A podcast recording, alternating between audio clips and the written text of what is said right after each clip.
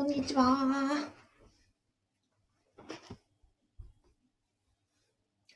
はい。えー、ちょっとですね。えっ、ー、と、こんにちは。公務員が職場で言えない話を聞く人、アビコカズミです。えっ、ー、と、ただいまラジオと YouTube で同時に、えー、ライブ配信を行っております。よろしくお願いします。今日はですね、えっ、と、公務員が副業で、えレンタルスペースを運営するのはセーフかアウトですか？どっちですか？というご質問をいただきましたので、えアウトですという残念なお知らせでございます。はい。えっ、と、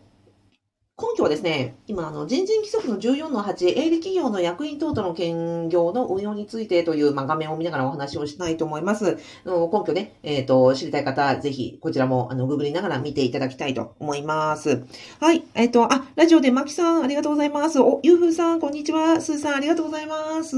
今日もよろしくお願いします。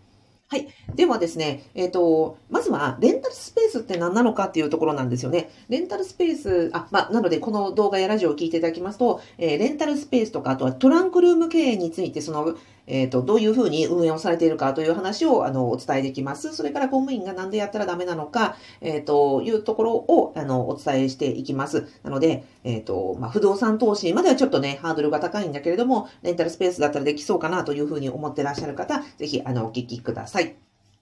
はい。えっとですね、まあ、この、そうですね。はい。まずは、うんと、レンタルスペースというのはどういうところかというと、私のですね、あの、友人で会社員をしながら副業をしている方がいますと。で、その方は、あの、副業 OK の会社員なので、うんと、レンタルスペースやってるんですね。レンタルスペースというのは、うんと、び、えー、と、貸し、えー、お部屋を借ります。要は、あの、賃貸で、あの、住むときにアパートを借りるような形で、えー、家主さんからお部屋を一部屋借りています。じゃあ、その方の場合はね、確かね、18平米ぐらいの、まあ、あの、一人暮らしワンルームマンションぐらいのお部屋を借りていらっしゃいます。で、その、えー、借りたマンションの一室を、まあ、会議室のような、まあ、ちょっと打ち合わせスペースのような形にして、うんと、ホワイトボードを置いたり、プロジェクターを置いたり、椅子、机を置いて、で、その鍵を、あの、設置して、誰でも入れないようにしておいて、で、そこに、を、えー、貸し会議室として運営されてるんですね。で、貸し会議室はどうやって、あの、お客さんをつけるかというと、うんと、スペーシーとか、その他、えっ、ー、と、スペーシーというあのサイトがあります。マッチングサイトですね。貸し会議室を貸したい人と借りたい人の、えっ、ー、と、マッチングサイトがありまして、要はあの、ホットペッパービューティーとか、あの、食べロ、食べログは予約機能ってホットペッパーみたいな感じです。要はあの、予約が取れるような、あの、ポータルサイトがありまして、で、そういうところに掲載をしておくと、あの、お客様が自動的に予約をしてくださって、そこを、あの、借りたら、そのスペーシーというところでお金を払ってくれる。で、その、あの、手数料を引いたものが、あの、収入として入ってくる。というのが、これ、貸し会議室のビジネスモデル。まあ、レンタルスペースとも言いますが、えビジネスモデルになります。で、この時に必要なのは、まあ、お部屋を借りるだけなので、まあ、非常に物件を買ったり、まあ、不動産投資で言えば、えっ、ー、と、お部屋を、分譲マンションを買うとか、戸建てを買うとか、そういうことではないので、支出が非常に、あの、少なくて済みますよね、月。数万円とか、あの、10万円とか、そのぐらいの単位になりますので、まあ、非常に、あの、低リスクでできるというのがメリットになります。あとは、うんと、そうですね、予約や決済などもすべてその、えっ、ー、と、ポータルサイトがやってくれるので、まあ、お掃除をしたりとか、まあ、運営の管理をしたりというところが、まあ、うんと、その、副業でできる範囲だというふうに、私のね、知り合いは言っておりました。あと似たようなものにトランクルームというのがありまして、トランクルーム経営も私のあの、ビジネスのその大先輩が、あの、経営者としてされてるんですよね。お話伺いました。すると、やはり、あの、そこ、うんと、レンタ、待てよ、うんと、あ、トランクルーム経営の場合には、大きな、その、フロアのお部屋を、お部屋を借りて、ビルとか、その貸し店舗だとか、あとは、じ、地べたにこうなんですか、うんと、コンテナみたいな形で、車庫みたいなのを建ててらっしゃるところもありますね。まあそういうところ場所を借りて、で、一部屋一部屋に区切って、えっ、ー、と、お家の中に収納できないようなものをそこのレンタル、えっ、ー、と、トランクルームとして貸し出すと。うん、車庫とか物置みたいなものを貸し出して、そこを月決めで料金をいただくというような、えー、ビジネスになりますと。で、この場合もやっぱりお部屋とか場所とかを借りるだけなので、まあ物件を買うというよりは、まあ非常にね、あの、安価にできるので、あ、あきさんこれ、こういうのダメなんですかね？っていうふうに聞かれたんですが、ごめんなさい。これは残念ながらダメなんです。なんでかというと、えっ、ー、と、先ほど言いました、えー、根拠はですね、人事規則14の8にあります。えっ、ー、と、国家公務員の場合には、えっ、と、自営兼業の禁止というの、あ、国家公務員も地方公務員も自営兼業の禁止というのが規定されております。国家公務員法の103条と104条、それから地方公務員は法は、えー、38条に記載をされております。で、この自営兼業の禁止というのは何なのかというと、やっぱり公務員という本業がある以上、それプライベートの時間であっても、特定の企業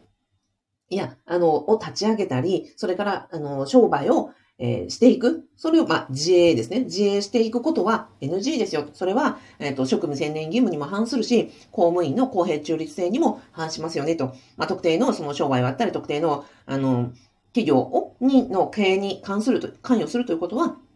公平中立性にも関わりますので、まあダメですよということから、自営権利の禁止は国家公務員法も、あの、地方公務員法も規定されているところですと。ただし、この自営兼業の禁止は全て全てダメなのではなくて、あ、まずは自営企業とは何なのかですが、自営というのは、いわゆる反復性、継続性ですよ。あの、一回こっきりの何かボランティア活動とか、その、え、執筆とかではなくて、今日も明日も明後日も、そして来年も再来年も10年後もやりますよという覚悟でお商売として始めます。これが自営兼業になります。その、えっ、ー、と、要件として何なのかというと、さっき今申し上げました反復継続性、それから、えっ、ー、と、規模ですね。倉庫とか店舗とかそういうものを構えること。で、それからもう一つは、その社会的な認知度ですね。えっ、ー、と、誰か一人に対して何かを、例えば、うんと、お部屋を誰かに、お友達に貸すとか、親族に貸すではなくて、あの、幅広く、いろんな方に向けて、私はこの商売やっていきますよということを社会的に認知されていること。この3つが揃うと、その自営兼業となりますと。なので、先ほどの、えっ、ー、と、レンタルスペースであったりとか、あとトランクルーム経営は、やはりこの反復継続性があって、えー、設備を使うじゃないですか。で、えっ、ー、と、あとは社会的にね、広く知られてお客様をこう募集したりすることになるので、この3つが当てはまるので自営兼業になりますということなので、NG となります。じゃあなんで不動産投資がいい、大丈夫なのかというと、その先ほど言っております人事一則の14の8の、えーと、運用通達がありまして、ここで、まあ、何から何まで全部ダメなんじゃないよと、例外がありますよと言ってるわけですよ。そこに、えっ、ー、と、農業と不動産、えー、駐車場の賃貸しですね。あの、貸す方、それから太陽光発電。これらのものに関しては、全部、あの、NG とするんじゃありませんよと。で、これは一定規模以上になったらば、えー、兼業許可申請を出して、許可を受けたらやってくださいね。小規模の場合であれば、兼業許可申請も不要でやってもらえますよ。というのが、この、先ほど言ってる、えっ、と、人事規則の規定になります。あ、やさんありがとうございます。で、えっ、ー、と、そうなんですよ。で、一定規模、うんと、はい。もう一回言いますと、えっ、ー、と、自営兼業はダメなんだけれども、例外として、えー、農業とか、あとは、うんと、不動産、賃貸業、駐車場の、えっ、ー、と、賃貸業、それから太陽光発電に関しては、一定規模の、えっ、ー、と、以上であれば、兼業許可申請を出せば OK だし、あの、小さい規模であれば、兼業許可申請そのものもいらないよということなわけです。これどうしてかっていうと、やっぱり相続とか、あの、自宅をね、あの、転勤などで貸すというようなニーズもあったりしますので、ここまで全部全部、あの、ダメにしてしまったら、公務員続けられなくなっちゃう人だって出てくるじゃないですか。じゃあ、例えば親御さんが、えっ、ー、と、何でしょう、あ、実家が、えっ、ー、と、空き家になりましたと。その実家をね、うんと、壊すわけにもいかない。まだまだ使えるお家である。でも自分は、あの、お仕事で、別でお家を、あの、持てるという時には、じゃあこのお家をね、あの、貸すこともできないわ、壊すこともできないわ、単なるね、あの、固定資産税ばっかり流行ってるわっていうことではあれば、これ非常に不利益なので、その、あの、実家を、まあ、貸し出す、あの、で、家賃を収入を得るというぐらいの小規模であれば、その兼業許可申請はいりませんよと。で、それを増やしていって、5棟10室未満って言うんですけど、えっ、ー、と、一軒家を、えーと、5棟に満たない範囲、まあ、4棟までであれば許可申請いらないし、分譲マンション10室以上になったら許可申請必要ですけど、9室までであれば許可申請なくできますよと。それぐらいの規模であれば、まあ、うんと、実は税法上がそういう規模になってまして、これはあの商売というレベルではないので、小さい規模であれば公務員であってもできますよ。それは兼業許可申請もいりませんよということになっております。なので、えっ、と、まとめますと、トランクルーム経営やレンタルスペースに関しては、先ほどの、えっ、と、自営兼業の、うんに全て当てはまりますので NG。ただし、えっ、と、不動産の物件を持っていて、それを貸し出すということであれば、一定規模以上であれば、職場にあの許可もいりませんし、5棟10室以上の規模になった場合には、事前に許可申請を行えば、公務員でも合法に、えっ、と、家賃収入を得ることができる。えー農業のその収入を得ることができる。太陽光発電の収入を得ることができるというような仕組みになっております。はい。というわけで、まあ、最後にご案内となりますが、あの、公務員が合法で、